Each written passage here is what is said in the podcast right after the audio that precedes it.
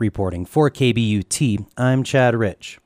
The Forest Service is seeking comments on a 1,700 acre mine expansion proposal over two parcels of land in far western Gunnison County at the West Elk Mine, one mile east of Somerset.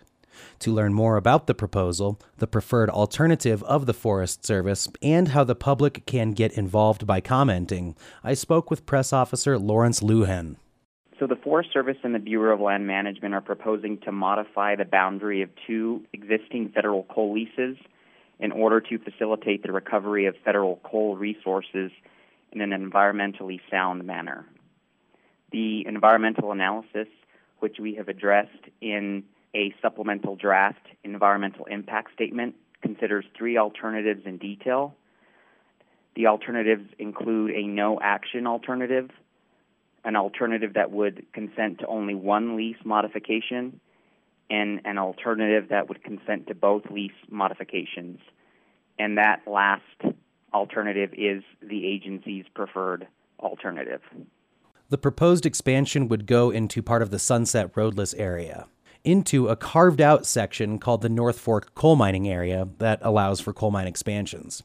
Can you talk about the arguments for and against moving into the roadless area but first, could you clarify what the North Fork coal mine area exception is?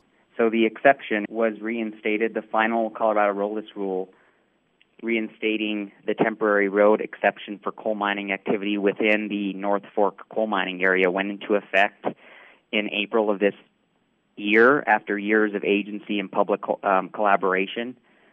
The reinstatement of the North Fork coal mining area exception addresses a state specific concern for managing roadless areas while providing opportunities for energy development and other benefits that support the local economy.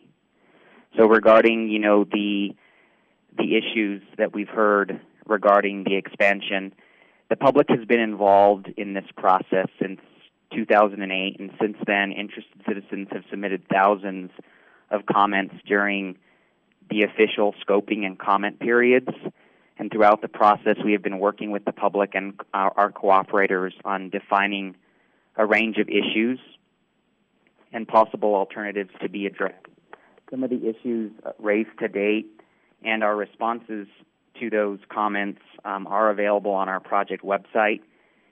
So, some of those issues that have been brought to our attention include that coal mining activities are vital to the local and regional economies.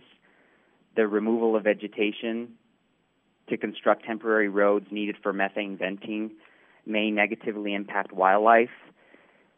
The gradual sinking of land may impact water resources, including local water quality and quantity, climate change concerns, and several others.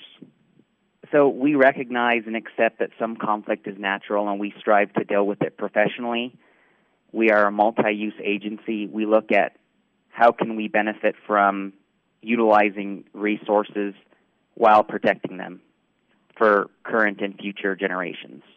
And Lawrence, what kind of comments are you looking for from the public?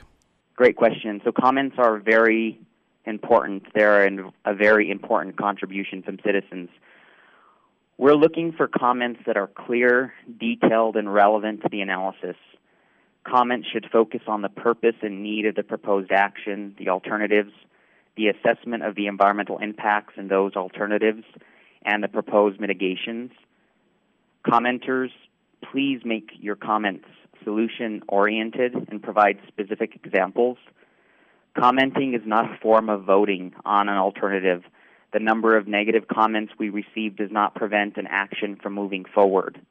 Numerous comments that repeat the same message of support or opposition will be responded to collectively and will be analyzed as one comment no matter how many copies we receive. That's Lawrence Lujan, press officer with the U.S. Forest Service, who works out of Denver. Lujan says that if the Forest Service does consent to lease, operations won't begin immediately. The Forest Service may prescribe conditions of operations to protect resources in the area. The Bureau of Land Management may add more conditions. And finally, the Division of Reclamation, Mining, and Safety, and possibly the Office of Subsurface Mining, would still need to issue the permits. For information on how to comment, Find this story at kbut.org. Chad Rich, KBUT.